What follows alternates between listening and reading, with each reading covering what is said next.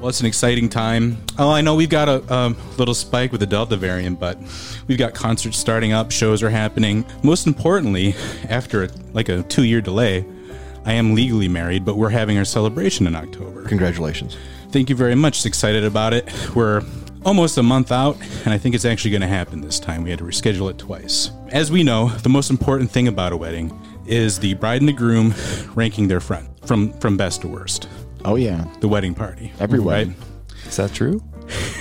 That's that's the only reason why I go to weddings. Yeah, just to see what the did I make the are. list and where? Yeah, Right. exactly. So we're gonna have a full ranking. We just uh, Cal and I, my wife, decided to do it a little differently. So I was thinking, you know, we'd bring it up on the podcast. Buffalo News is doing a lot of ranking articles now. Oh, sure, I yeah. think you know thrifting things from BuzzFeed or whatever other ranking sites. So We can we can monetize the podcast. we could. One of the things we thought about doing is I can rank Kel's friends, she can rank mine, even though our rankings would be a lower weight, and then they would and then we would average it out. Right, and then you have the coaches poll. Yes. and the RPI and Yes. the AP poll. Exactly. And- so there's other input, so I can say which one. Oh, of and there could be friends a I think- disputed number one friend. There could be. Right, There should Yeah. be, honestly. right, Yeah. and, And and they so if each get belts to wear. If there is a dispute, then we then we've got to find some way to sort it out at the wedding. Um, also, there's no requirement to get a special suit or a tux, a matching suit, but I will have hats with their numbers on it, na- uh, ranked one through five on each side, and everyone else will have to wear a hat with a zero on it. And they have to work their. If they want a number, they've really got to try hard for it. right, the, the hats are all adjustable so that like as the night goes on, you can just walk up to somebody and make them switch their hats. Exactly. And whoever is nicest to me last gets to be number one. Mm-hmm. So that changes. Wow, this is Are you worried about the unranked ones, like being mad about it? Well, well, no, they you got to be nice. They got to try harder. Yeah, they oh, gotta they got to work harder. harder to be nice. They want the hat. Would you mention something about a super soaker? Oh, that's so. Instead of having uh, when you have your your wedding party enter, Yeah. and everybody has them do some sort of goofy ass dance now, right? Uh-huh, and I right, would make yeah. a big show about it. Yeah. Uh, my idea was have them come in with a super soaker, and each super soaker has one ingredient for a Long Island iced tea. Yeah. and then have everybody sit in the audience with their mouth agape, spray them, and if you're lucky, after five groups come in, you've got a Long Island iced tea in your mouth. Well, we're going to have to add that to the ranking system. Yeah. Right? Whoever gets the most Long Island iced tea Right, ingredients. in right, right. Whoever's Yeah. more accurate with their gin Right. is, is gets to go third. Is this something your wedding planner is going to like be involved with? Because it sounds like a lot of work. You're looking at the wedding planner. Oh boy. well, thanks. Uh, you, you all went up in the ranking uh, for helping We were plan nice. this out. Yes, thank you you. were nice to you. I get to wear a hat. Thank you. You're you're easily top ten. You might get a zero. Yeah. I might get a zero.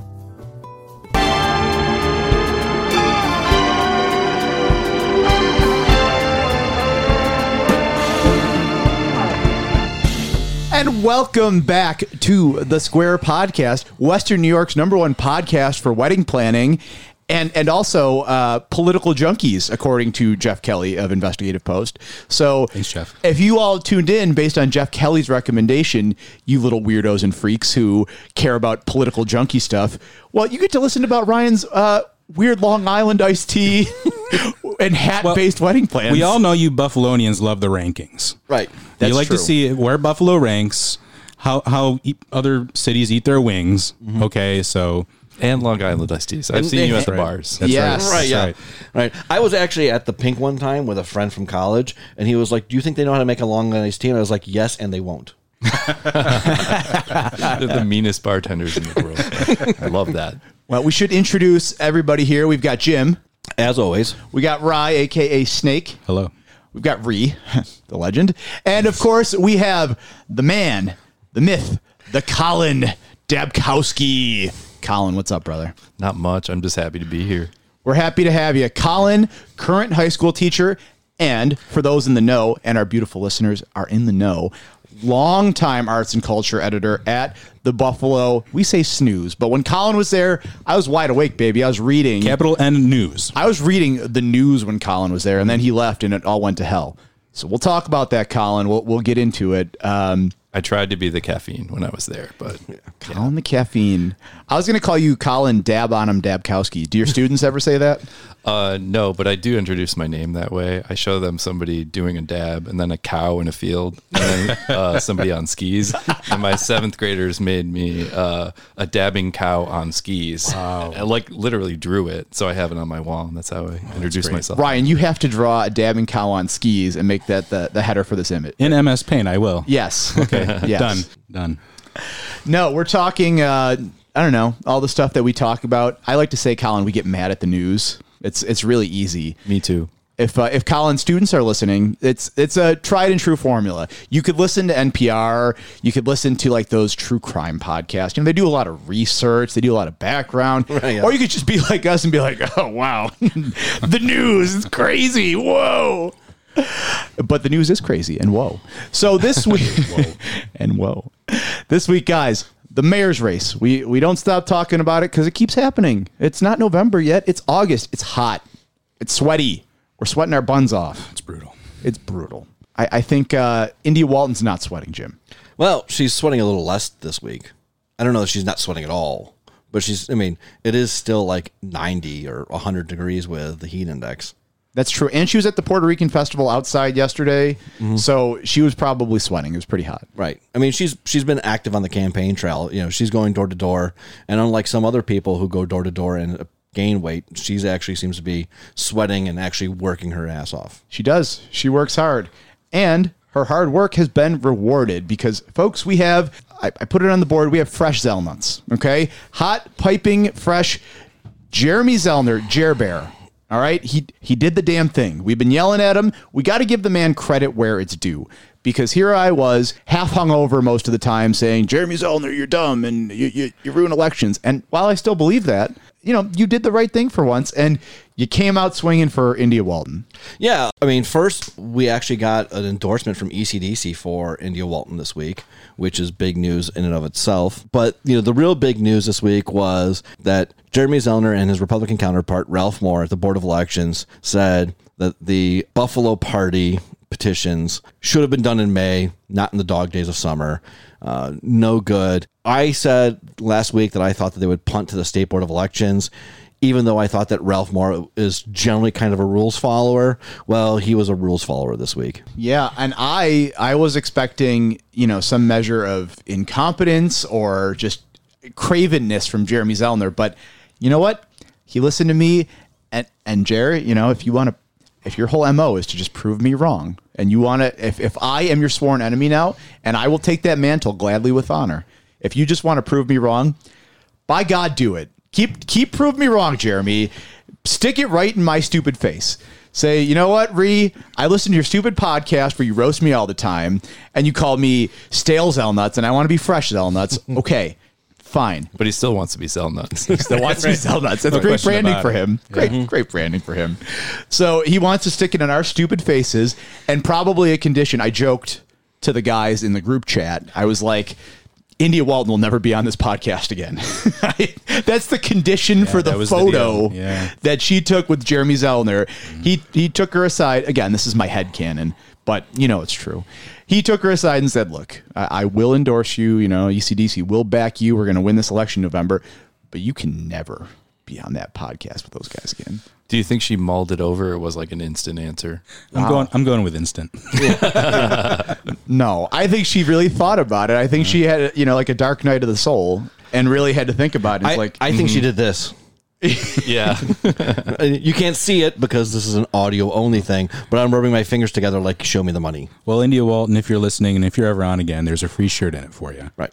we At can least. yeah, Jeremy Zellner can give you the support of the Democratic Party. Snooze, but we can give you a shirt. Yes. And where else can you get a cool shirt? Nowhere. That's it. And that's it. Just us. So India has got all the big guns behind her, and and thank God, good for her. Really, she she worked her ass off. She won the primary. She's done everything that she has been asked to do and more. And finally, deservedly so, the Democratic Party apparatus is is moving the machinations behind her. We also have Hogan Willig, uh, a large law firm in the area, who has also come out swinging for her. Yeah, they had a fundraiser for her at their headquarters uh, in Allentown this past week. Um, what was interesting was that they were they came under a lot of fire from others in the business community for having this fundraiser for her because you know she's a democratic socialist and she's going to ruin all business and uh, send us back to the Stalin age or whatever. Bunch of harumphin. Right. And Corey Hogan, who's a partner there, founding partner of Hogan Willig, said, No, I, I think people need to meet her. I think people need to talk to her and see what she's saying and that her ideas have legitimacy, they have value, especially in a city like Buffalo. And they even went so far as to say that if you wanted to come to their fundraiser, which was $100 a head, and meet India Walton and you couldn't afford it, they would pay their, your way. So, I mean, they went out of their way to make a decent investment. That's not nothing.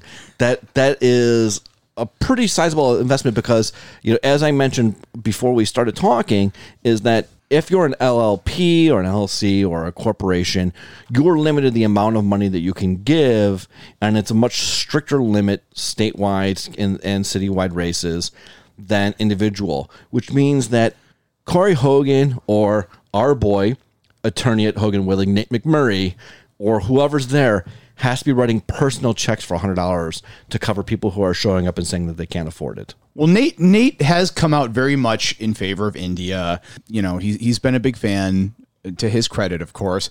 And also too, Hogan Willig has been they've been on the forefront of like the marijuana legalization efforts here in New York. So, you know, uh, you would think that India Walton and her candidacy is simpatico with with their beliefs, but it is still rare to see, you know, a group in like the business community to be so fervent in that direction. You could be cynical and say, "Hey, they see which way the the tides are going, the winds are blowing, and they want to jump on early." Because what do you say, Jim? Uh, early money is access money, late money is for good government. Oh, that's very interesting. I mean, far be it from me to distrust lawyers. I don't. not that I distrust them, but uh, I mean, I view everything skeptically. Let's say not cynically necessarily, and I do wonder, you know, what the true motivation is there. Yeah, no, there's a lot of people who seem to be reading the writing on the wall, I would say. I think Jeremy Zellner, to be honest with you, was one of them. I know it's going to be a close race in November regardless, but I think that he ultimately made the executive call like, okay, if India Walton is going to be the mayor of Buffalo, I need to have my foot in the door. I, I can't I can't have another mayor in Buffalo where I let them just go completely astray and, and do their own thing. Um, so he certainly wants to make sure that he has a, a measure of control and influence in the Walton administration, hopefully. at least, at least an ear. Yeah.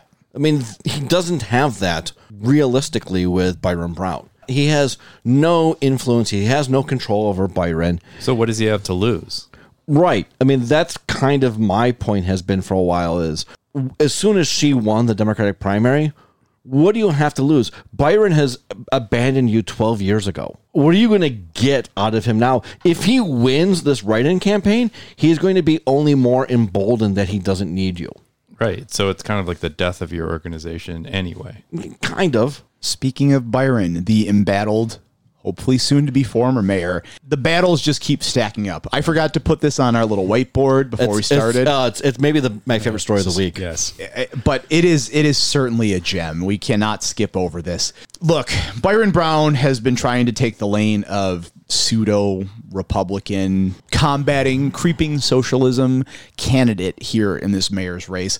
And to that effect, he is sided basically in the tank with the Republican Party, with the Conservative Party. To the extent where he had over a third of his petitions for the Buffalo Party done by Republican and conservative operatives. Yes. So he was hoping, uh, and justifiably so, that you know that would be the energy that carried him in November to to win his writing campaign.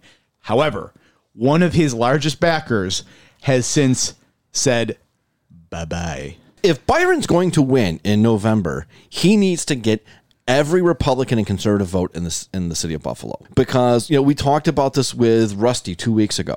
It, Rusty has this as a coin flip with India winning sixty percent of the Democrats, Byron winning forty percent, but Byron winning literally 99.9% of the Republicans and conservatives in the city of Buffalo that show up to vote. So he needs unified support. What he doesn't need is your boy and mine, Carl Paladino, calling him a mope, saying that he will take his chances with the dot dot dot broad. What's a mope? It's an amazing insult. Yeah. It, what was that thing that LeBron James called Donald Trump? Uh, He called him a bum. bum. Right. Remember when? Yeah, LeBron James called Donald Trump a bum. Mope is a better insult than bum. Much better. It's in the same lane, but it's oh, like it's elevated. Right. So I guess so. Mope. Geoff Kelly reported on this, right? Yeah. And and and and he says this this is the the mope was the one insult that he he was able to write. Right, and right, put- right. Put out well, there. well, like I said, that's what I just said. uh, there was so much that Geoff was unable to write, including when what Carl had to say about India. when, when Carl said, "I'll take the dot dot dot broad." and, and, and, you know, Whoops, I mean, Never have three dots. that's the one I was help looking more, for. Yeah, uh, interest for me. I will say that you know what this smacks of to me that we are seeing the nascent, the beginning, the start of a Carl Paladino write-in campaign oh, right now. Oh, you got to believe it. You got to will it into being. He, he is mad as hell. He's not going to take mad. it anymore. He's, he, is, he is not going to take it anymore. Do you think he'll bring the baseball bat back? I, I, I hope he brings back everything. yeah, the whole the whole campaign was amazing to watch. Yeah, uh, it's you know, I mean, it's you know, it's been 11 years since he ran for governor. crazy. He went with the Halloween color scheme for like his bumper stickers. Let me let me ask you this: more or less controversial, his governorship had it happen than Andrew Cuomo's. 100% Carl's. Oh yeah, well, Carl's Come on, man. Carl's Carl will Come just on. he'll just read a sheet of paper that anyone hands him with anything on it. Like it would have been a complete disaster. All right, It's like a purred happily. Like he he would mm-hmm. just say anything. right. And, and if you think that like what Andrew Cuomo did to women was reason enough to remove him from office, and I do. I cannot imagine what Carl Paladino would have done to women. Allegedly. Yeah, allegedly. Like no, uh, theoretically. Theoretically. Right. This Not- is not actionable. The non-actionable theoretically Parody. What, no, not parody. then this is theoretically what he would do to women is just. Uh, this is the same guy. I've t- I've said this on the podcast. Oh, that's right. Yes. He, he that he used to talk and say stuff to my friend who worked at the Washington Square restaurant. She was a tall brunette, and he would make comments about her legs and other physical features all the time to her. Yeah. You know- Allegedly. no, not not allegedly. Like he he definitely did this. We can we can have her on. I, I just, Well, he also, yeah, I mean, he allegedly went to Roxy's, which was a lesbian bar at the time. Um, strange venue to be ha- practicing that kind of behavior, but there are many reports of Carl's misbehavior there Yeah. as well. So no, that wouldn't have worked out too well, I don't think. no. no, I, we, have settled it. we, we settled it. It would have been pretty Yeah. bad. Okay. But but I will say this: like, yes, we're a lot of people who are pretty conservative leaning in South Buffalo going to vote for Byron Brown. Yeah, most likely. But having Carl Paladino basically just say, "Stay home." Like he he basically what this is is his coming out, him coming out and saying, "Stand down." We're not we're not going to you know go to the mat for Byron Brown in this election. which I, I I legitimately think is a precursor to him saying he's going to say stay home now, and in two weeks say, you know what, write me in. It's entirely possible. I mean, I, I I also think I, I've said on this podcast before. This has been long my theory that I think they tacitly have to support Byron Brown just as you know opposition to India Walton and the Democratic Party. But I think they're setting up the battle of crime in the city and we're going to fight socialism. Like Well, Car- Carl said in this interview that oh, oh, us developers and business people will be fine, and you know what? They will be. Well, also he said, and he said in the interview, like, what really can the mayor do? Yeah. Trying to neuter the office of mayor and, and any impact that India Walton can have. Mm-hmm. But I, I do think that it's going to be the backbone for a lot of fundraising for the Republican Party. I think it's they're setting up their attacks, they're lining it up. Byron Brown was a useful idiot for you know however however long, and now he couldn't do the one thing that he needed to do, which was win his primary. And so now it's okay. We got to keep it moving to the I, next thing. I I cannot wait for two years from now when it's Byron Brown, Republican nominee for county executive. Maybe, yeah. But one thing I'll say about India Walton is that, like, she made very clear in her campaign speech that this was the beginning, and said it with such certitude. You know that you better watch out. You know anybody on a council, anybody in any elected position, and so if you believe in the strength of her movement, which I think you have to believe in yeah. at, at this point because of what great odds she she uh, succeeded against, it may be the beginning, and so they should be worried. The developers. Yeah, that's why I, I don't buy everything that Carl said in his interview with Geoff at face value because he has to know that, okay, let's say India wins and the developers in this town, in the city, are able to come up with some sort of alliance in the Common Council to oppose her and basically stop her from getting anything done. They only need five, and they can they have a useful idiot in Chris Scanlon to be the leader of this group, right? But what happens if India follows through on her threat and starts primarying these people and taking them out? She's got a movement. There are some members. I don't know if they're scared, but I know that looking at the results, poring over some of the numbers with Rusty and doing it myself, if I were them, I'd be terrified. Yeah. When she won, I mean, I will admit that I was really skeptical that she would make even a dent. And I had fallen victim to the thing that Buffalonians fall victim to, which is not enough people care about the city. They don't care enough to really make a change. And I had, I think at a certain point, just accepted that, which was my fault. Like, I mm-hmm. shouldn't have, nobody should ever get to that point. But, you know, so when she won, I was like, thank God I'm wrong. You know, mm-hmm. thank God like there are people who care enough. And mind you, there was low turnout. It was, you know, there are all kinds of factors that went into it, but there were enough people that that it really happened. And I think mm-hmm. it is a movement that can build and grow and is growing. So it's But exciting. It, not as the the mayor likes to say that it was historically low turnout, which No. is not true. Yeah. Geoff Kelly corrected that. Yeah. It, it was it was lower turnout than in a couple of the mayor's prior elections, but not all of them.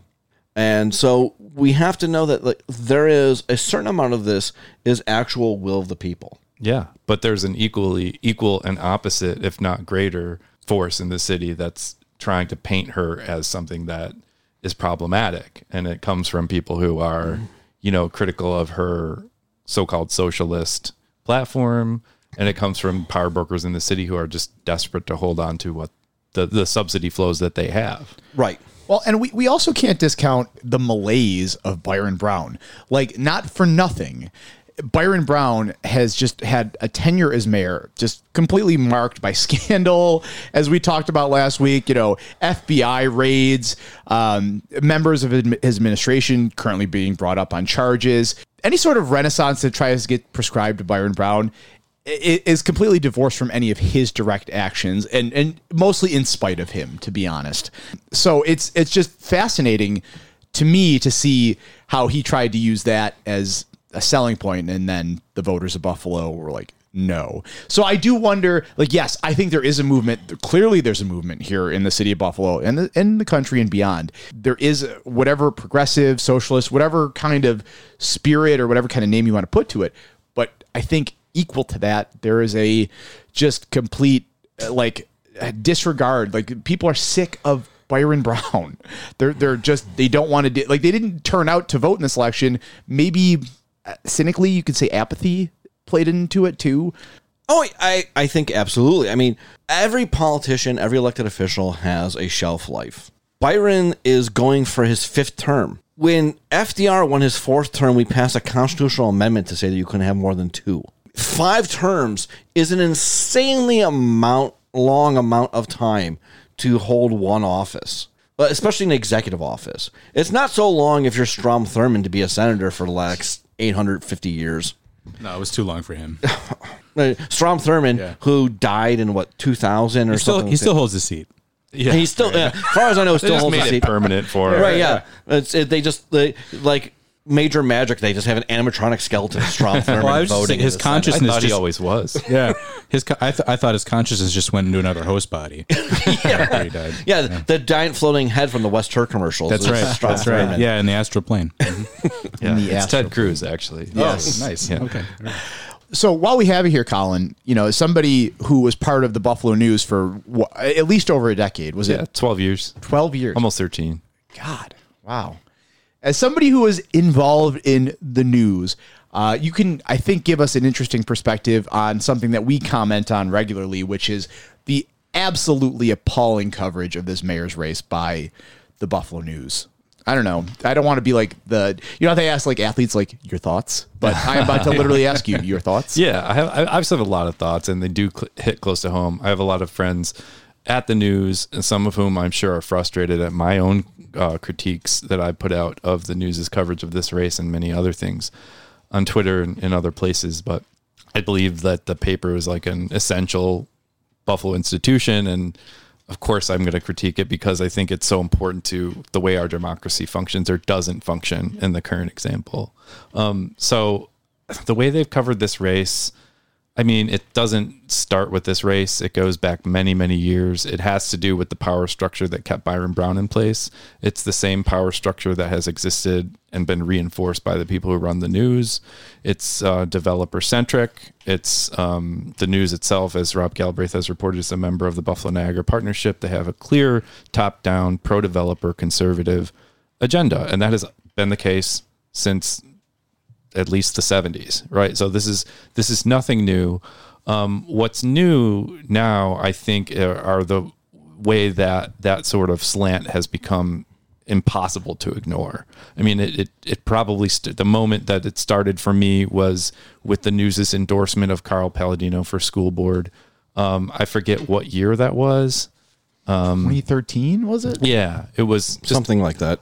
Unforgivable, inveterate racist Carl Paladino. And the main issue, at least from the people I know at the news, is that they were brought up in journalism schools who taught that you have to show both sides of the story.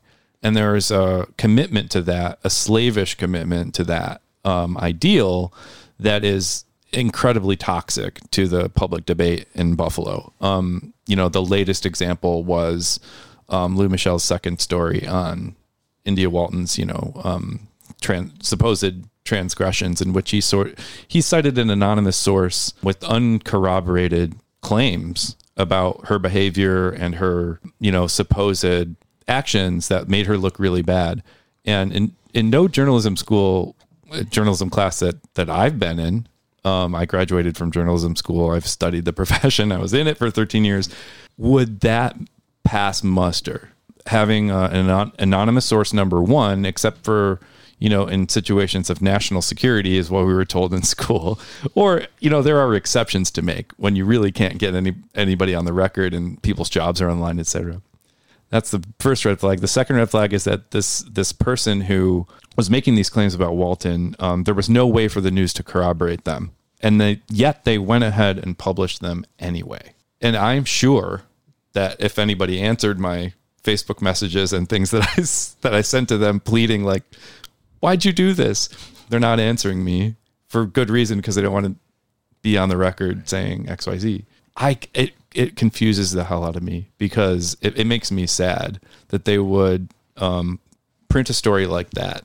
People I know that aren't marching along with the agenda, people in the newsroom, lower level people who let that get out there. Um, it's a sad moment for the news right now that they would put something like that out there. And I've long advocated that we need new leadership at the news, and but that's kind of a symptom of the bigger problem, which is we need we need to have nonprofit news. You know, when you have a, a for-profit news organization like the news, they operate on this philosophy, which was great, made them a million dollars a week in the 80s and 90s, which was let's cater to our advertisers, pretty much. Um, the money came in, that worked great. Then the internet came along and destroyed the business. They're in a place now where the, the editor who's been there for 2013 is locked in 1975 thinking. He's still trying to satisfy the advertisers, the developers, those beyond partnership power structures, but he's not getting any financial payback for it. In fact, his paper is suffering. So there's been a, no transition to a new model where we need to serve the the broad readership. We're still trying to serve this niche, which is how you get coverage like this India Walton coverage and editorials that the paper puts out, which are completely indefensible about a range of things.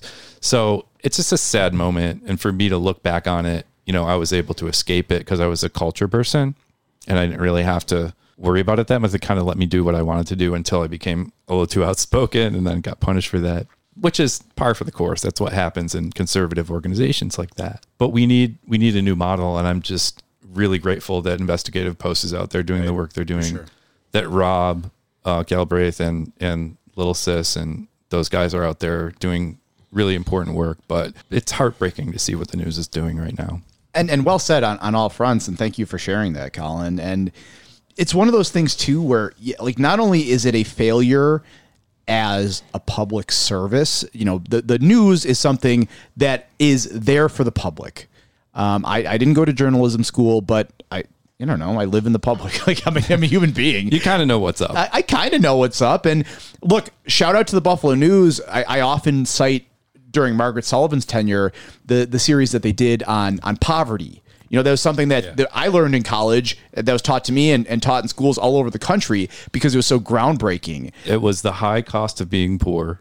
Yes. amazing. I have like a, a short story. Like she, she came in, you know, I was there. She hired me, and there there was news that came out when Buffalo became the second poorest city in mid-sized city in the country, and it was red alert in the newsroom. It was one of the most amazing things I've ever seen. Like Margaret Sullivan read this, basically said, "This is an emergency. Stop what you're doing." In the middle of the day, we all crowded into her conference room next to her office, and she was like, "What are you going to do about it?"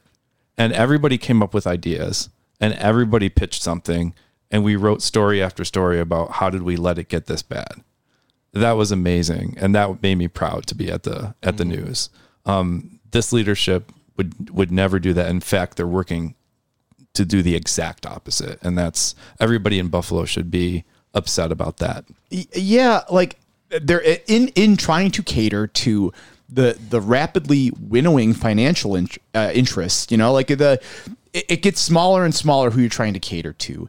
And as such like you lose a, a, a sense of of nimbleness or you lose like you lose the big picture. So i think that ultimately they are no longer to give you um example like a lot of people whether you're conservative or whether you're you know whatever wherever you fall on the political spectrum you will still read the wall street journal because you know that they can give you a clear picture or you will read like I the financial with that. well but my point is it'll give you or like the financial times you don't read the editorials of the washington uh, you know WSJ. but if you read the actual news, it it's still like, look, we're catering the financial interest. The people who are involved in the financial interest need to know these things. So we will report them straight. So you will get a clear picture whether or not you agree with this organization's politics. The Buffalo News, in being so rapidly closing its own window of possibility and, and seeing what's going on, I, I guess they're compromising themselves as a news organization, is what it feels like. Because I read the Buffalo News and I'm like, this doesn't really reflect what I view is going on in the city of Buffalo.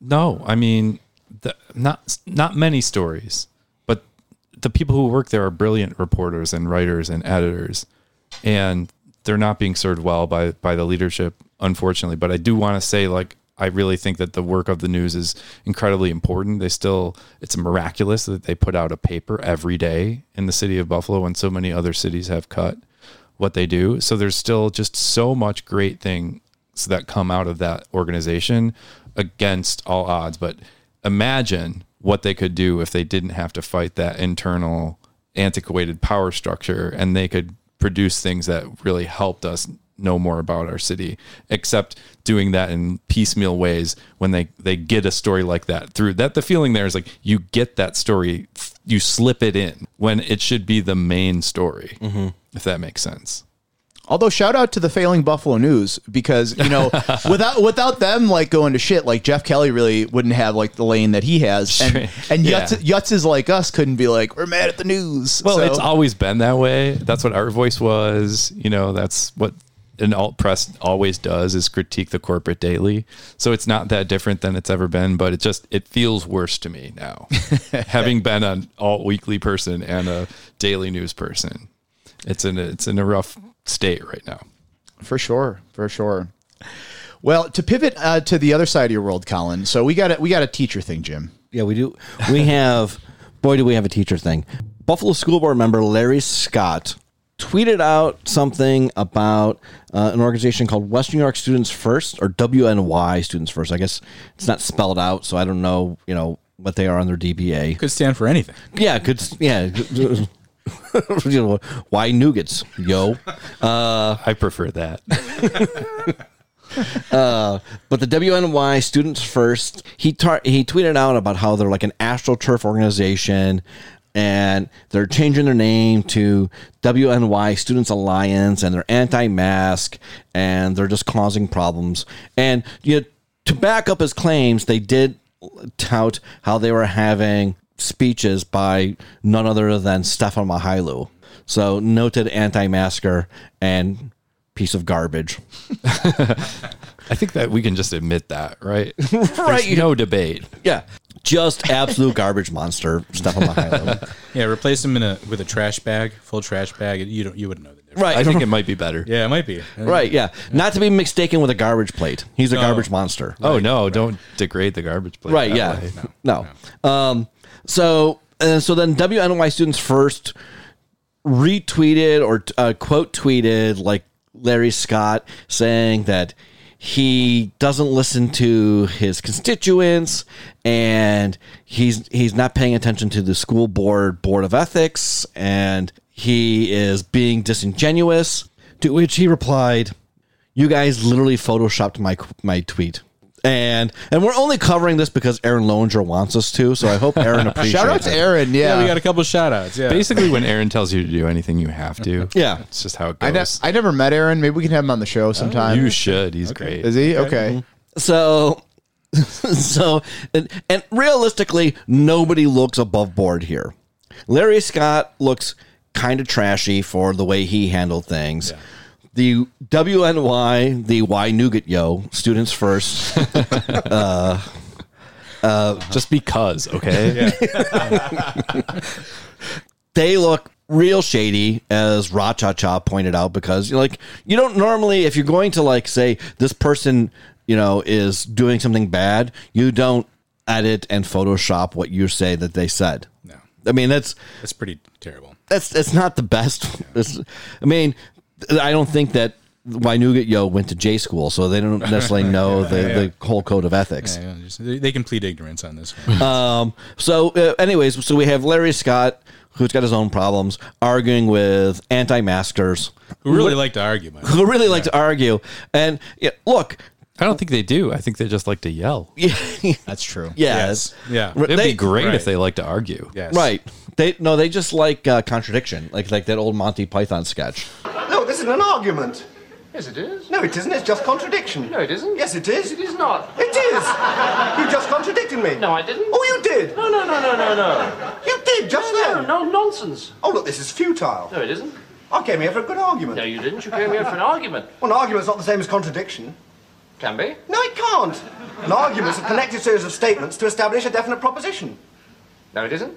they but anyways what we've got here is a school board member getting into a twitter fight with some nebulous organization that may or may not be changing their names may or may not be an astroturf organization and everybody looks bad nobody looks good and you're gonna have to wear masks in schools is the end of the day like it doesn't matter what larry scott says he's not up it's not up to him it's up to governor kathy It's. I think it just speaks to the idea of like how not to solve this problem, and I think Twitter is not going to be involved at, in any way I, I in was just solving say, this problem. They, they took something like involving Twitter and made it somehow stupider. They like they they like oh, photoshopping a tweet is just like next level to me. like you have to i mean in all seriousness it- to solve an issue like this you have to be in the same room as the person you disagree with you have to agree not to yell at each other and then like you have to have a conversation so unless the anti-maskers can get themselves to that point Right. There has to we- be- there is no conversation to have there has to be an agreement that each side would be willing to listen Right. and process the information that's being given to them. And, you know, potentially, maybe not both sides have to move, but there has to be some movement. And if one side says, yes, but the movement has to come from you, well, then you're not arguing in good faith. You're not conversing in good faith. Yeah, I honestly think that just people just being in the room together, whether they make any movement or not, is helpful because then they see each other as human beings, not as like just like screenshots or Twitter um, dispatches. And like it's amazing, even with some people, how humanity takes over when you're in the same room as somebody and you're just like, oh, I forgot you're a human being, right. We should probably like try to talk like human beings. I mean, I think it's way funnier when they like fake screenshot their tweets. But your, your thing is cool too, Colin. Uh, I take it back. You're, you're this is way funnier. It's way way better for the culture. So, anyways, check out our Instagram feed next week where we Photoshop all of Aaron Loninger's tweets to say how great we are. why stop there? Make Yeah. Byron Brown too. Oh yeah. Oh yeah. We should Photoshop some of Byron Brown's tweets. You wouldn't get in trouble for that. I feel like that would be on. That would be fine. He's cool with it. That's it, you know he can complain, but unfortunately, the deadline to petition to complain about it was three months ago. Oh. messed so up. He messed up. uh, just It wa- yeah, it was actually yesterday. Sorry. Yeah. And Jeremy Zellner will back us up. We have a tweet about it. We'll, Thanks, we'll post Zellnuts. a tweet that says at Jeremy Zellner support the Square podcast. I really like this plan. It sounds solid to me. We'll check with our attorney, We'll check with our yeah. That's dear, Ernest. dear Adam Bojack. Oh, okay. I was gonna say Ernest the dog, but I, I guess I guess uh, we he charged too much for his retainer, so right? Yeah, I guess it'll be Adam. Ernest went to LSE, so Oh, right, right, right. Well, on to the uh, the wide world of sports, guys. We are not the sports podcast. I'm out. We we well no, Colin. This Just is kidding. Uh, we we like to we like to joke here that we are not the sports podcast because there are other podcasts that do it better, and frankly, that's pretty much all you get out of a lot of like the the regular media. Like you turn on the actual news on TV, and it's just like, and here's what the Bills did today, and that's cool. But also, I don't want to watch that. Like I don't know. Yeah. I, I could get sports coverage anywhere, literally anywhere. All the local stuff sucks. I went on Tim Graham's podcast once uh, for a segment that was not about sports necessarily, but I had to like do the first 15 minutes of sports talk. And it was like terrifying to me because I was like, I don't know what a football is. Like, I played ultimate frisbee once in eighth grade. That's my most familiarity with it. It was terrifying. oh, is this a sports ball discussion? um, but you know, the people they talk about the sports around here. Are What so I'm told. The, the other thing is when we talk about sports, we don't actually talk about like the actual sports. fuck we're going to talk about like we're going to talk about right now. Jack Eichel wants to not be in Buffalo anymore. Like so many like 11th graders, he doesn't want to live in Buffalo anymore. Okay, I can identify with that. and and his his person who was supposed to get him out of Buffalo failed. So he fired him and he got a new person. Wow. Okay. I mean, no, that's interesting. Why does he want to leave so bad? Uh, well, because he got injured. He's got a neck injury. Oh. And they're arguing over how it should be taken care of. Plus, the Sabres suck. Allegedly, Oh, yeah. he has a neck injury. He might be- just be saying that to get out of it. Right. Plus, PSE is P- Pegula Sports and Entertainment is like a poverty organization, and they have no fucking idea how to run pretty much anything, let alone their their sports franchises. Really. And apparently they're poor, right? Because we have to pay uh, 1.4 billion dollars for their stadium. oh, we will talk about the stadium in just a second here, Colin. Oh, I'm sorry. I didn't Oh mean to- no, no, no! You you raised a great point, but we'll we'll stay on Jack Eichel just for a second. They're also recently, guys. Did you see the billboard that was downtown? Uh, some some yuts from like uh, a New York Rangers yeah. super fan group or podcast. I don't know, whatever. They purchased a billboard downtown. So, Colin, you might be unaware of this, but Jack Eichel being a hot commodity, uh, a lot of people want him to be traded to their teams, and the New York Rangers was one uh, one team that was a possible suitor for Jack Eichel, and so they tried to start like a grassroots movement to have him traded here. So much so that a fan uh, or some group or whatever purchased a billboard downtown that was like, what was it? It was like it was like set Jack free. It was whatever. Some dumb if shit they- like that. Yeah, if they wanted it to work, fuck is wrong with you If they wanted it to work, they should have posted it in Florida where the Pegulas live, not in Buffalo where they never show up. what is wrong with you people? It's, come on, man. Like you think a multi-million dollar organization is going to be like, oh, I saw that billboard downtown. right, I was right. on the fence, but you know, maybe we should do something. But, uh, you know, It's you, just like re-signing Obama's letter. yeah. Oh, you, I you- really can birthday have card, a happy right. birthday. you say that about multi-million dollar organizations, but how many billboards has Carl paid for? oh, it's true. So many, and they were so entertaining over the years. I remember he used to have one of Stan Lipsey right by the news too. He bought it to make sure it was there. I forget what it said, but it was hella insulting, and it was just, and it had no effect on Stan Lipsey at all. It was just hilarious.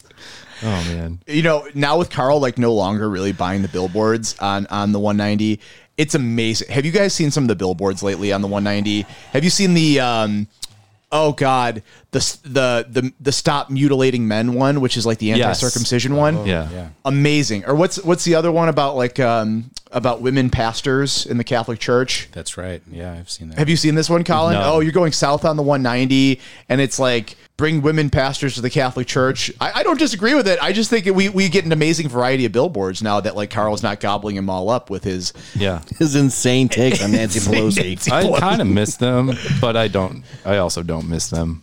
I don't know. It's complicated. We have like this Pawnee ass city, like we're we're just like so Parks and Rec. It's sickening. But but yeah, So we're we're talking about sports. We should we should talk about the other team in town. there's Oh, the the Buffalo Blizzard. Is that right? The you soccer go. team from the That's- that's 1990s. Randy Pikuzinski, Randy and Rudy. That's, my right. joke. I always I always say the Buffalo Blizzard is the other team in town that we gotta. Uh, no, we're gonna talk about the Bills because one of their never vaxxers changed to maybe a vaxxer. Yeah. And all it took was fourteen thousand six hundred fifty dollars to change his mind on a free vaccine.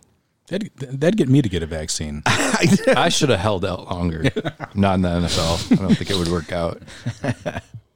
Isaiah McKenzie, uh, the Bills' gadget wide receiver, I'd say. Yeah. You know, like kind of spark plug, comes out of the backfield. That's the sports part. Uh, al- also- Colin's eyes are just like rolling in the back of his head. Al- al- also, potential cut. Potential cut, yes. Well, s- definite cut if he didn't get that vaccine, I would Right. say.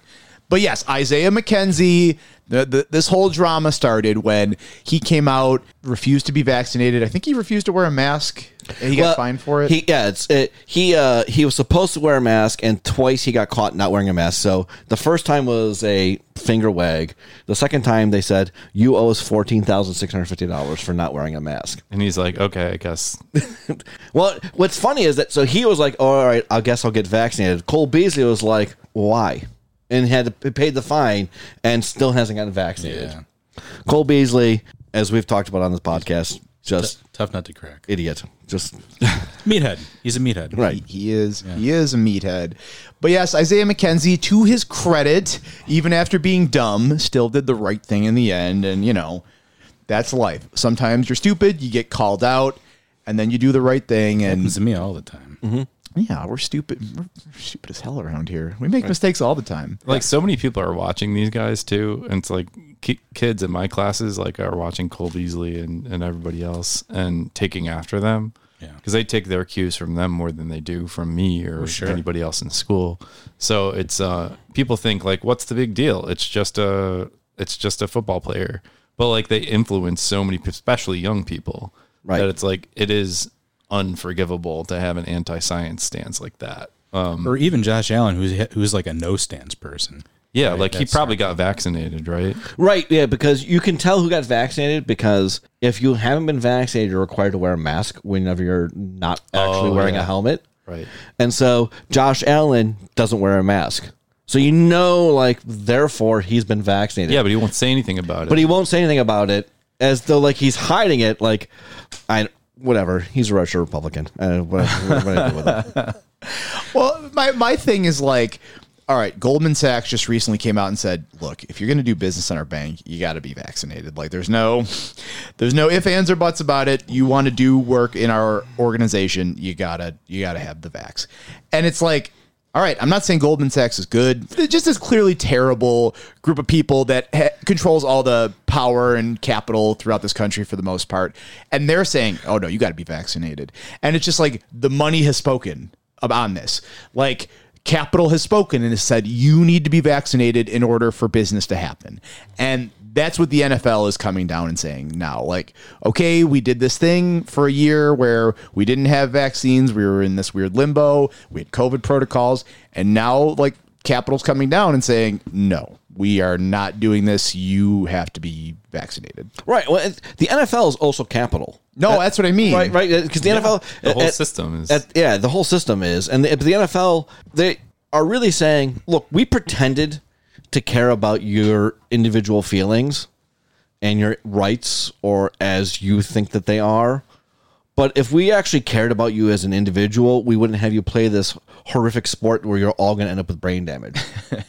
But instead, we make billions of dollars off of the fact that you're in your 20s or maybe early 30s and you're not going to make it to 50. But as we alluded to a little bit earlier, you know, sometimes capital they need a little bit of help. Mm. It's not it's not Poor, easy. poor capital. It's- Can you, it's can you help a feel bad fel- for it. Yeah, can, can you help a fellow American who's down on his luck? Can you can you help? Can, do you got some spare change? Much like the Pegulas, Larry Quinn's coming out with his pockets turned inside out. Right. He's saying help him out, man. Give him just give him give him These a little poor bit of help. guys. I see him on the street shaking a can, you know, every so while. He lives in my neighborhood, you Oh, know, yeah. Larry Quinn. And um, yeah, so I feel really bad for him and his friends. Right. Larry Quinn is usually like, he's just a couple steps behind Eric Starchild selling his own jewelry. Exactly. Oh, I- and I it's thought not he- quite as good as Eric Starchild. Yeah. so I thought he'd be busking with a kazoo or something like that. No, no, that was in the 90s. Oh, okay. It was a different time. Yes, Larry Quinn has come out in support of Pegula Sports and Entertainment getting a new deal for the stadium. Uh, Roger Goodell has also come out in support of a new stadium for the Buffalo Bills. Wow. It, I wonder if either of them have f- financial interest in this. Tough to say.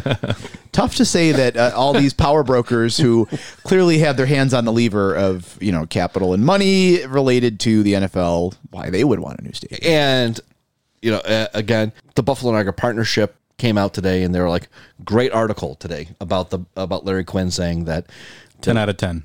yeah, just, just 13 out of 10. Perfect. We go higher. It's Amazing. five out of seven. Yes. Yeah. Perfect score. Perfect score. Well, speaking of 13, Jim, you know, you know, uh, we're, we're not going to make make light of the the individuals who were killed in Afghanistan. That's not the joke that we're going to make. That you know, No. we'll leave that to a different podcast. But on our podcast, w- we are fans, and also we we joke about hot dogs. All right. I, I will not leave a hot dog joke sitting on the table. I just won't do it. I won't leave a hot dog sitting on the Oh, table. they'll cut your life short, though. They're worse than cigarettes, according to this one Twitter. I, I, Totally I- okay with it. I've never smoked a cigarette in my life, but I will, I'll never give up. I saw I cigarettes. saw that that like b- based off of like his eating career, Joey Chestnut's going to live like twelve years less than he would have lived if he had never had a He hot died. dog. Joey Chestnut died in 1575. my my old editor was tweeted like, "Oh, I should have been dead," you know, for 20 years by now. Yes, but but in the in the wide world of hot dogs, so uh, a Twitter user, I think it was at dirtbagqueer on Twitter, posted, One of my favorites. yeah, she's great, and she, uh, I, I don't know if it was her, her first hand image or if it was like tweeted from somebody else, but it was like a screenshot of inside the stadium in the you know in the bleachers or whatever. It was it was um, thirteen hot dogs lined up on a bleacher in, in honor of the, in honor in honor of the fallen soldiers, and um, I don't even know what to say. That we just I, I got nothing. What do you what do you do? I saw it on Twitter and I was like, "How am I supposed to react to this?" like, I literally don't know. Like, I think I'm just supposed to like stand back in awe of it and say nothing. I don't know. There were other instances of this too. Other images, like there were 13 beers left out at Yeah. a bar, and yeah, at uh, First Line Brewery, First in, Line, in oh. Orchard Park. They left out th- and they kept refilling them. yeah, They kept refilling these thirteen beers, and who was drinking out of them? no, no, yeah, No uh, one saw. No one, they just disappeared. No, I, I mean, look. Here's my thing: is that for the last 20 years, Americans have been dying in Afghanistan, and nobody's been leaving fing hot dogs. Sorry, Colin, or beers out for for people then for the last 20 years. Yeah. But suddenly, you know, ISIS makes one bomb, bombs the airport, and kills 13 Americans, and now it's time to worry about the the soldiers and the Americans in Afghanistan. I don't know. I have a different take. I just kind of feel like it was a lot, the mo- the biggest one since what what was it, 2012 or something? Right. It was like I can't critique anybody for like trying to keep somebody's memory in there, even if they do it in a with hot dogs. But it, no, for sure. And again, like not to criticize, you know, a- anybody who like wants to have a memorial or a tribute. Like a life is a life, human life, regardless. But it, it is amazing to see when we sort of wave the bloody shirt uh, on these things. You know, like the timing is just curious when it becomes a cultural movement because, like Jim said, like we've been in Afghanistan for million years. You know, It- it's been most of my lifetime, most of our lifetimes, really, that we've been in Afghanistan. People have been dying. The crazy, I, I forget which news organization it was, but it was something to the effect of like, mentions about Afghanistan in the news over the past 10 years were like nothing. And then once we withdrew, it was like tenfold. You know, so it's not something, it's something where people, American soldiers, have been dying in Afghanistan, but now there's an agenda attached to it. So now Yeah. it becomes, you know, like a hot rod issue here. And, and you know, you want if you want to pay tribute to Americans or fallen individuals dying, like it doesn't have to be Americans. Anybody who dies, it's a tragedy. I don't know that hot dogs or pints or beer are like like is like is that making like their family like man? I know my son died, and I feel really bad about it. But somebody at Highmark Stadium left a hot dog uneaten. Well, they didn't do it for that reason. They did it so that they could get likes on Instagram. right? It was definitely for the likes. I'm, I'm waiting for them to play play taps with the t-shirt cannons, like the 21 gun salute. Like how? Yeah, how kitschy could we make this? So the 13 hot dogs, I wh- where, wherever you fall on the cultural spectrum, I refuse to let hot dogs sitting on a, a bleacher So not be I- funny to I, me. I, I, I didn't see this. Were the hot dogs unadorned, or did they have like ketchup? No, they were wrapped they were up. wrapped up. wrapped up. Oh wow. So no one knows. Oh, so yeah. So So yes, that that's what's going on in, in the wide world of sports. So thank you, Colin, for for bearing with it. Hold on, I'm going to show Jim the hot dog picture though. It's so ridiculous. It's It's so bad. it's so bad. Oh. Hey, you know, seeing the hot dogs, like it makes me think it would be like we talked about the barstool guys last week. It makes me think of like a barstool thing that they would do. Oh, it and totally not, is. and not that somebody would do in earnest. Yeah, it's like that level of douchiness. I Yeah. think. Yes. So, moving on to our union beat, I guess. Yeah. You know, we're, we're, we're working the beat. The Buffalo News isn't doing it, so we, we we might as well do it. You know, there's a niche out there. no, they're, they're probably squashing it in, in any way they can. Sure. So, how about uh, Starbucks? Starbucks workers in Buffalo, Uh, the first uh, Starbucks union, I believe, or at least like I, I don't want to say first attempt at it, but I think their first like organized union drive here is happening in Western New York. Yeah. It's amazing. I think. I might think about getting one of those lattes this year, the pumpkin spicers. They sound. What do you think, guys? I mean, I Should I be basic? I, ha- I had one yesterday. oh, Actually. j- oh, yeah. I had a cold brew, pumpkin spice cold brew. I hear they have an apple one that's like even better than the pumpkin spice now. I have absolutely no judgment about any of that. Yeah. Right. Be a basic white girl if you I- can. Thank you. You're welcome. I was gonna anyway. And now you have validation Yeah, from right, somebody yeah. else. well, like the coffee unions are cool. Like Coffee Spot- unions are great. Like Spot, yes. Starbucks, great. That makes me feel so much better because every every month when I go to therapy, I stop and get a misto on my way to uh, therapy, Mm-hmm. and now I can feel even better about paying like my four dollars for my Support your Misto. independent shops first. Support your union shops as well. Right? Don't go to Tim Hortons. No, Don't go to Tim Hortons. no. It's but Just a That's general- independent of their labor stance, yeah. It just tastes like sock water. yeah, it's, it's really bad. It's bad. bad. Same with Dunkin'. I mean, who knows? Who knows how successful they'll be?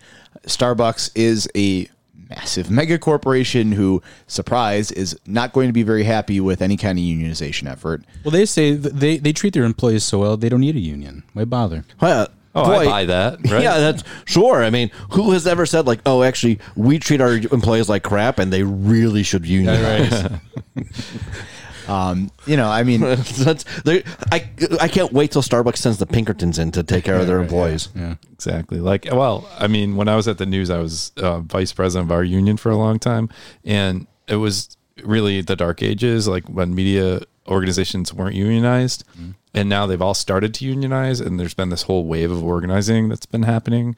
So it's it's really like it bodes well. Um, I was sad that um, Walmart, not Walmart.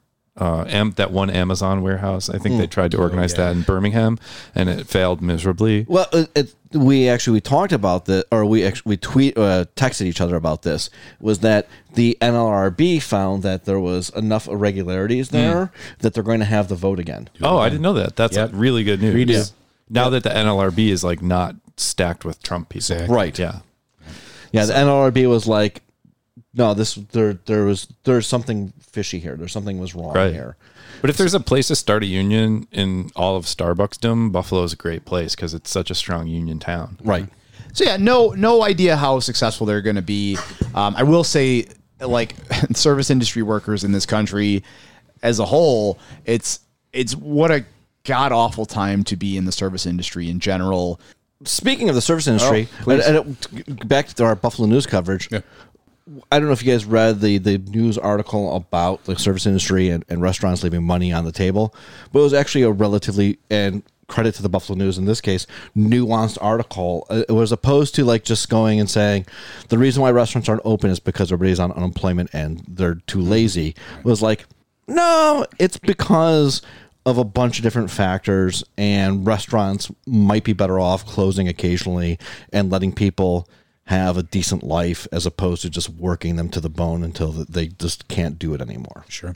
Yeah, it's great to see that kind of nuance come into that particular conversation, not just from the news perspective, but like clearly it's more than, you know, these people are lazy because they're getting free money from Mm-hmm. the government. Like that's been proven not to be the case from Right. the states who have already discontinued it. Right. Uh, yeah. It's. Uh, I mentioned that last week that there was a New York Times piece about that, and there was a, a good editorial in the Globe and Mail this weekend uh, for our Canadian friends, our Canadian listeners, um, by somebody who had worked in the restaurant industry for like the last fifteen to twenty years, and because of COVID, were laid off, found themselves doing something different, and they were like, them and a lot of their friends were like, "Why would I go back to this industry that hated me?"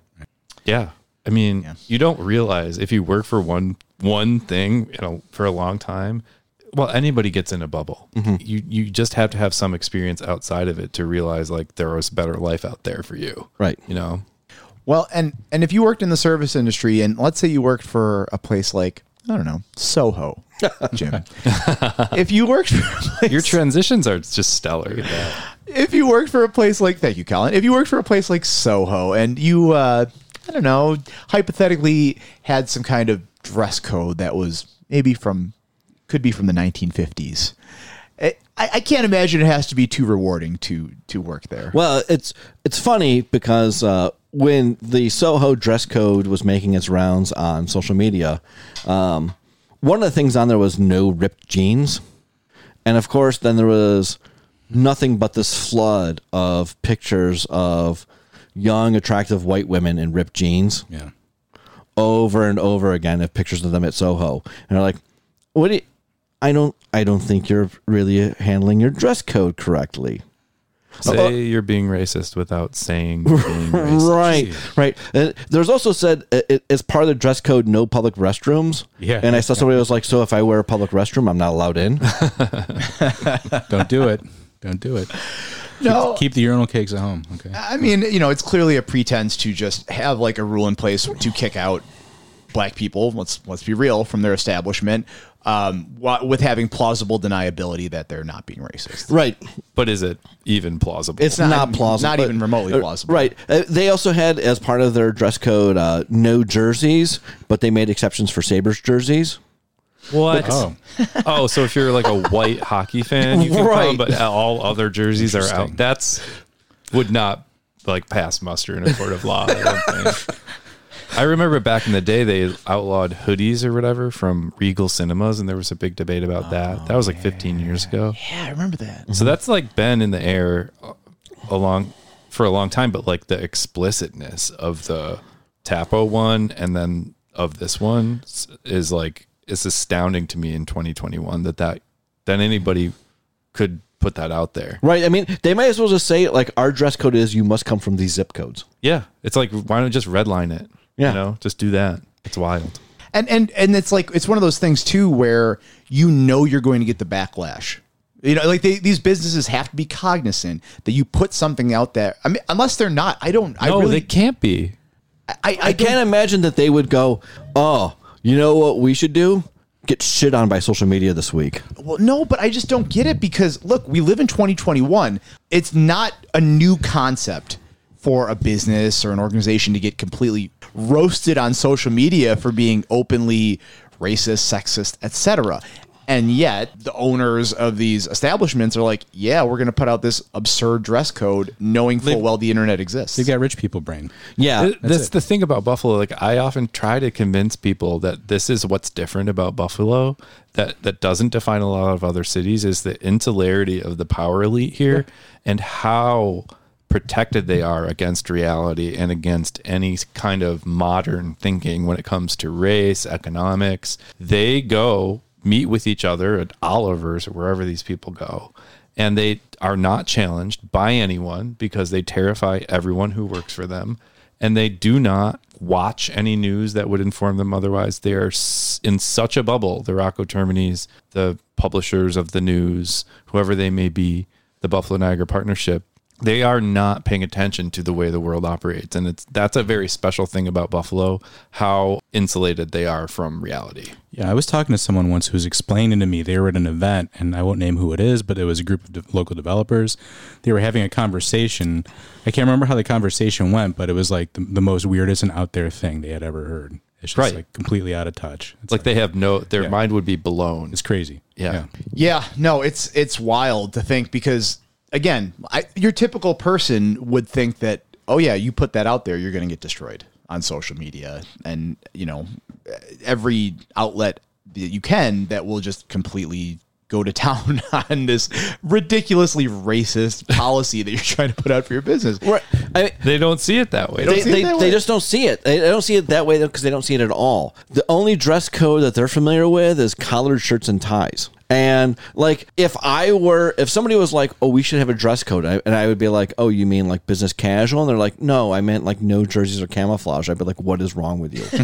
yeah because you're a normal person in touch with things that happen on planet earth but these are not normal people that we are dealing with No, we are Just not aren't.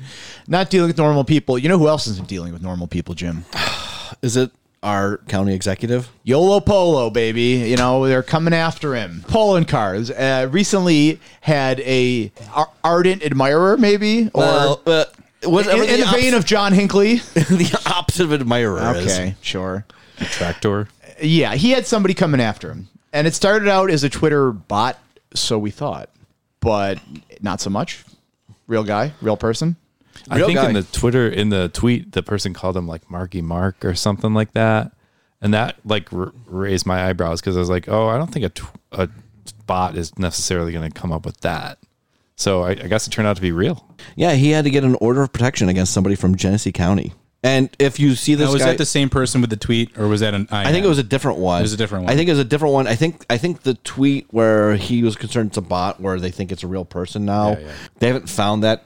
Oh, person that yet. one. Okay. Uh, but this was somebody who was sending threats to like his Facebook account and to his home. This Genesee County guy, and if you see his mugshot, you'll be like, "Oh, of course, that guy hates Mark Poloncarz."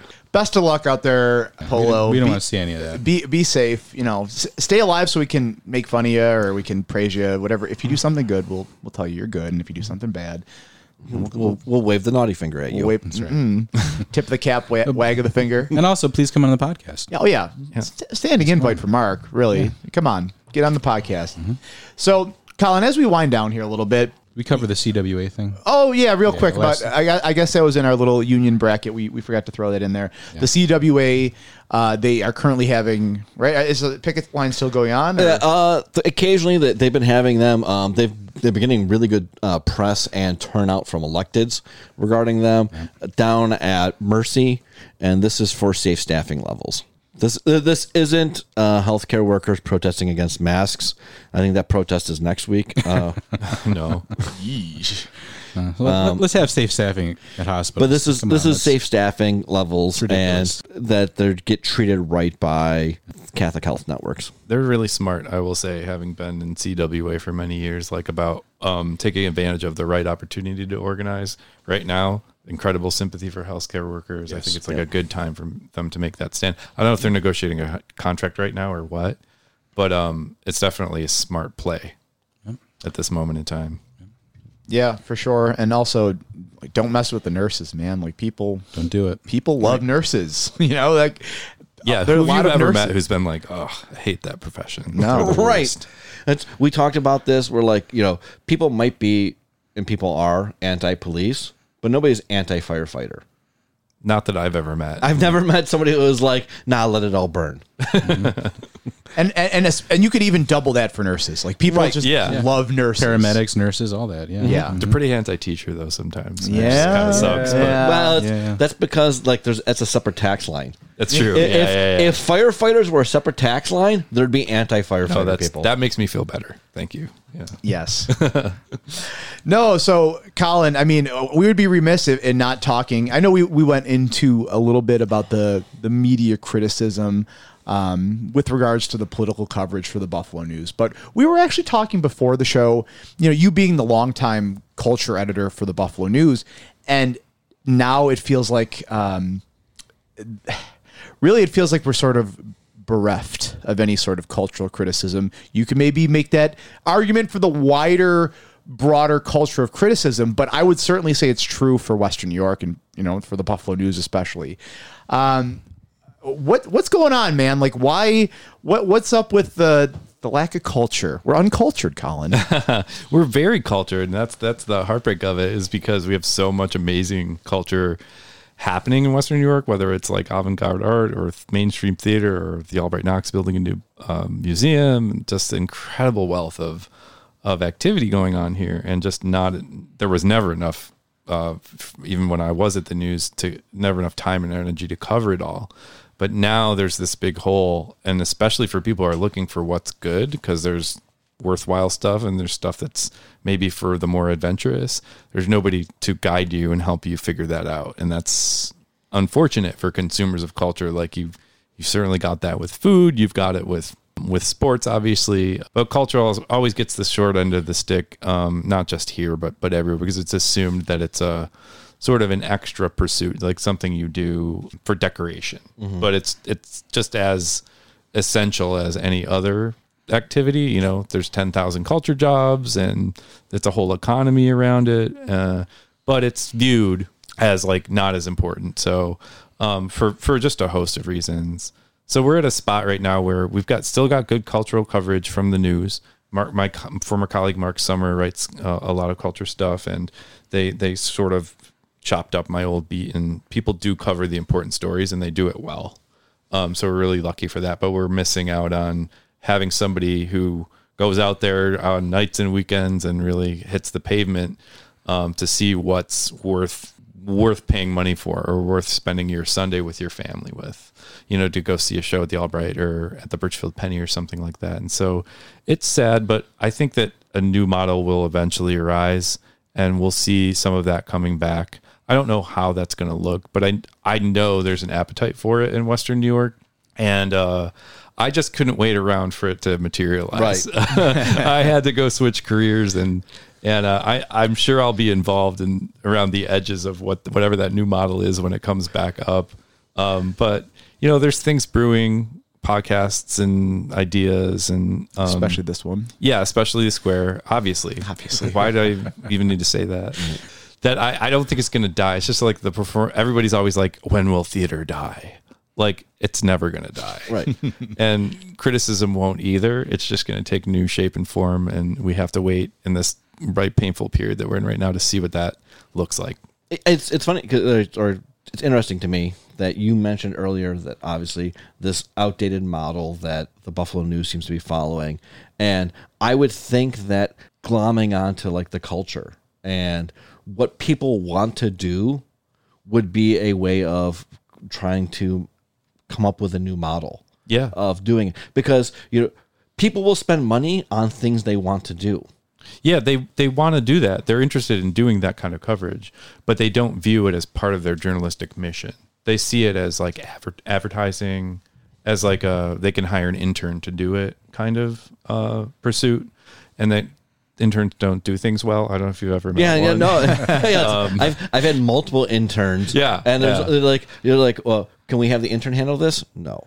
they they just don't value it at all. And like so of course they're not covering it in a way that they would cover sports because they don't see it in anywhere near the same level. And they're trying to they do think it's important to cover because it's monetizable for them. Um, but they're trying and failing to to do it even that way. So it's um whatever. I try to like emotionally i get involved in it because it's like my whole life for so long. But at this point i'm trying to focus on my what am I teaching my 10th graders in October? oh my God. My 12th graders, I mean. Yeah. Uh, I, I mean, I'll, I'll tread lightly a little bit here because we do have. How should how should I phrase this? We have friends in organizations who have monetized promoting cultural events.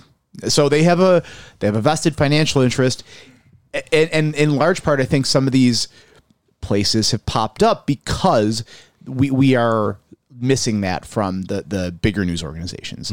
So per, perhaps one could say Step Out Buffalo has been able to uh, thrive in that space of being a promoting organization um, minus any sort of criticism because it's not that, that that organization is not there to critique. It's there to promote. Um, but in doing so in, in like the buffalo news essentially saying that that's not a worthwhile thing to be critiquing or to be evaluating that the the financial interest isn't there for it you know like uh, Exactly. That's the lone determining factor. Can I make can I use this as a cash cow somehow? Which is the, the operating mode of like only in New York State or those sites that like list like the top that like your aunt will share like oh we made the list again Yeah, yeah, yeah. And they have absolutely no or very little value or or thought has gone into producing them. Yeah. Unless you're ranking your friends. yeah, and that that's that's a clear exception. Right, right, right. Um, and, and, and, and like uh, only in New York State can your friends make a Long Island iced tea with a uh, super soaker. They could never do that in Louisiana. right, right. kidding. Well, but yeah, it's uh it's hard to to even think and talk about it honestly because I've avoided even like sort of going and seeing shows and stuff because it was like I did live and breathe it for a long time. It was exhausting. But you you have to pay somebody well to do that job. Like it sounds like a great, you know, it sounds like a cherry gig, which it was, but like to go see a lot of like amateur theater uh, on a Thursday, Friday, Saturday night in a row I'm sure you got to sit through a lot of stuff you don't want. you want to get paid for that and that's like an investment that you know forward thinking news organizations make but you know not ours and, and a lot of um a lot of the ones around the country see it as sort of low hanging fruit and that's just the way it goes. It it's part and parcel of what I was talking before with the the need for a nonprofit news organization um that's more supported along the lines of the NPR model or the investigative post model with grant funding and philanthropy um, but hopefully not that much philanthropy because then you get into the developers pulling the strings. Right. So people like Jim Heaney, like my my more power to them for even trying this because it's so we're in this transitional phase trying to get out of for profit and get to nonprofit, but like it's almost insurmountable the challenges involved to make that happen. Unfortunately. to me, like media is a service. Yeah. It's uh, it's kind of like you know, I hate when I read oh, oh the postal post office lost X million dollars this year. Why does it have to make money? Right, it's a service. No, a- a- as as I'm not the first person to point out to say nobody says the Def- Department of Defense, the Army lost seven hundred billion dollars this year. Right. It would be the least successful organization in human history Right. if we judged it that way. So We just uh, have to kind of flip our the paradigm about it and see it as an essential service, and then it then it becomes easy to Yeah, solve. Uh, for sure. And like, just to I don't know, wrap a bow on this though. I, I think we're seeing now the effect of deprioritizing that. You know, like we are so bereft of. And, and again, shout out to you know your your former colleagues at the news who are still out there and, and doing the you know they're they're still doing some good work. I don't want to take that away from them, but at the same time, like we are bereft of a of a a news organization that like provides the service the Buffalo News once did. And it's just like we are in this weird transition time. I hopefully, hopefully the transition is somewhere better, but we're in this weird time where it's like it sucks, man. Like the news is are they good for reporting the news? Are they good for you know finding cultural recommendations? Like it doesn't feel it doesn't feel as relevant, doesn't feel essential. And that's what you lose like chasing the profits. Like it's not just a matter like yeah, you want to get paid, you want to get that money, but then you lose a major part of yourself and your identity. Yeah, but I don't have the answer to that that question either. And like even for the people who run the news, it's like, yeah, of course, you if you don't chase the profits, then you're not going to have money to pay for any of the things that you want. So I I don't know. I wouldn't want to be in the business people's shoes either. But I just know they're going at it the wrong way by catering to the wrong elite audience when they should be catering, you know, to the uh, broader readership and trying to make inroads to new readerships, which they're not. Yeah, how'd that one magazine Buffalo Gentry work out? You remember That That was one? great. The Yeah. one issue of it that came out was fantastic. Uh, uh, I got to tell a quick story about Buffalo Gentry. This Oh, is here we go. Uncle Jimmy story time. Bree's favorite. so I was working for Erie County at the time, and I tweeted out something about like, will this issue have the proper place to get my red coats for fox hunting, or is that in the next issue? And so I tweeted that out. Geoff picks it up and retweets it in the public Yeah. Oh, wow. and posts it, like prints it out. Right. My tweet. I'm getting on the elevator at Erie County uh, at the Rath Building, and Stefan Mychajliw, noted garbage monster, Yes. says to me, Jim, I saw your tweet about Buffalo Spree. It was the funniest thing I've seen all week. That's amazing. I get I get on the elevator with him. We get to the next floor. Somebody else gets on, and he says, "Hey, I saw your thing you did. It's the funniest thing I've seen all week." And I I was like, "I'm still on the elevator. I haven't left yet. You can't you can't use the same line immediately."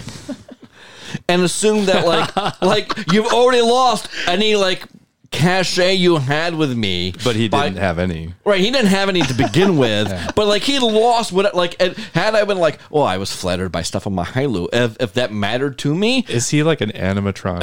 Like this- just repeats the same thing, the same motions.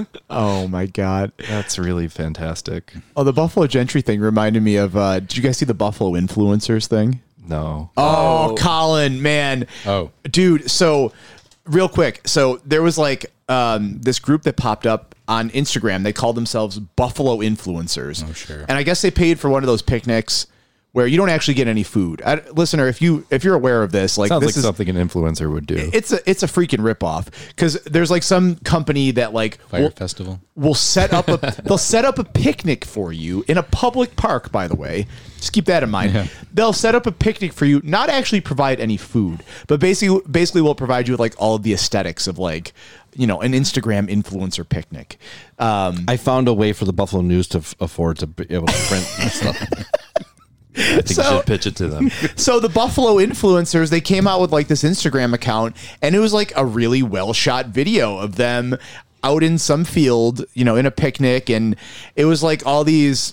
The Buffalo food slut is that what she calls herself? Yeah. Um, uh, You know, and like all these different influencers, for lack of a better term, but they they were predominantly white. Like it was just a bunch of white women out in a field. You know, it, it could have. It was basically like Midsummer minus you know the, the, the ritual murders or so. I mean, they wa- might have wasn't still there. had those. yeah, Yeah. I, I wasn't there. Right. But I yeah, I don't know what goes on in Akron Falls No. Park. right, right. But uh, but our friend Jen Page at Queen City Feminist like just tore into him and just like freaking roasted him and, and took him to town. And then a, then a few other people jumped on, and then uh, then Buffalo influencers were no more. They deleted the Twitter account, but but the record is still out there. They're still like. The, the video's still out there. There's still like a, a ton of screenshots. It's it's amazing. Yeah, so it, it, as far as I can tell, they just they flew too close to the sun. That's Yeah. wonderful. I love a story with a happy ending like that. Th- where you delete your account at the end. Yes. Oh May we all may we all know such happiness. God, I would love that. If only. Oh Well, Colin, man, thanks for joining us down in the old snake pit, and uh, we had a great discussion today about uh, you know the media, hot dogs, and uh, Zelnuts. Zelnuts. Yeah, Hot dogs give me energy to fight off my demons. yeah. You ever see that Wonder Chosen? Anyway, I'm gonna, I'm gonna None of us know what you're talking, but it's okay. Yeah. I'll put I'll put it in the post. Hot dogs give me energy so I can fight off my demons. But but but Colin, we always like to ask our guests like, do you have anything to promote? You want to get it something out there? I don't have anything to promote. I'm just buried and getting ready for the school year. I was um, just very happy to be invited on. Enjoyed it. Well, you are always welcome on the show, and we'll probably have you back because we had such a good time talking to you. so, it was great. Thanks for joining us here. Oh, Do you do you have any social media you want to get out there, Colin? Oh yeah, at Colin Dabkowski on the Twitters, and that's it. Okay, yeah. I personally like to keep my social media away from this. I don't want any of the crazies, the political junkies. No, but I did notice in your Twitter bio you do have SquarePod. well, yeah, that's for my friends. Okay. But for any of the degenerates who listen to the show, the the, the political junkies, and, uh-huh. and I don't want them to find me. Right. you sick freaks. But but you can follow you can follow our podcast account at Square Pod Buff on Twitter. We are on Instagram. Uh, we're just Square Podcast on Instagram, right? Uh, Square Podcast, right? Right. On Instagram. Um, I guess Facebook. If you're a boomer, you can like Yeah, us. We don't do anything on there. there. I don't know. I mean, I guess we do some stuff, but we we joke had a sponsored post, and we just got like hate comments from people in like North, North Dakota. Yeah. Yeah, That's how you know you've made it. Right. Uh, I I regret giving Facebook any money between Jim and I, but hmm. I think it was worth it. for I'm gonna I'm gonna sponsor our posts again, but like in like Dublin. Yeah, right. Yeah, oh, Like centered around like like random cities uh-huh. in other continents, Yeah. and see if we catch on.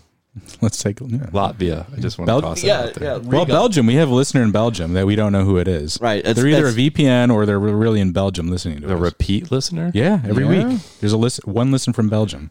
We love this. Yeah, Love Shout it. out. Yeah. shout out to Belgium. Sponsor, Right, I love sponsor that- post there. I, I love their waffles. Oh yes. I love their fries. Oh yeah. I'm hungry, guys. Damn. All right, uh, Rye, can we find you anywhere on social media? Yeah, I'm at uh, the real Ryan Steele on Twitter. Okay, Jim. Yeah, I'm at uh, James Tamol on Twitter or Battle Jim of the Republic on Instagram. Awesome. All right, guys, that's a wrap. Let's uh, let's clean food or something. I don't know.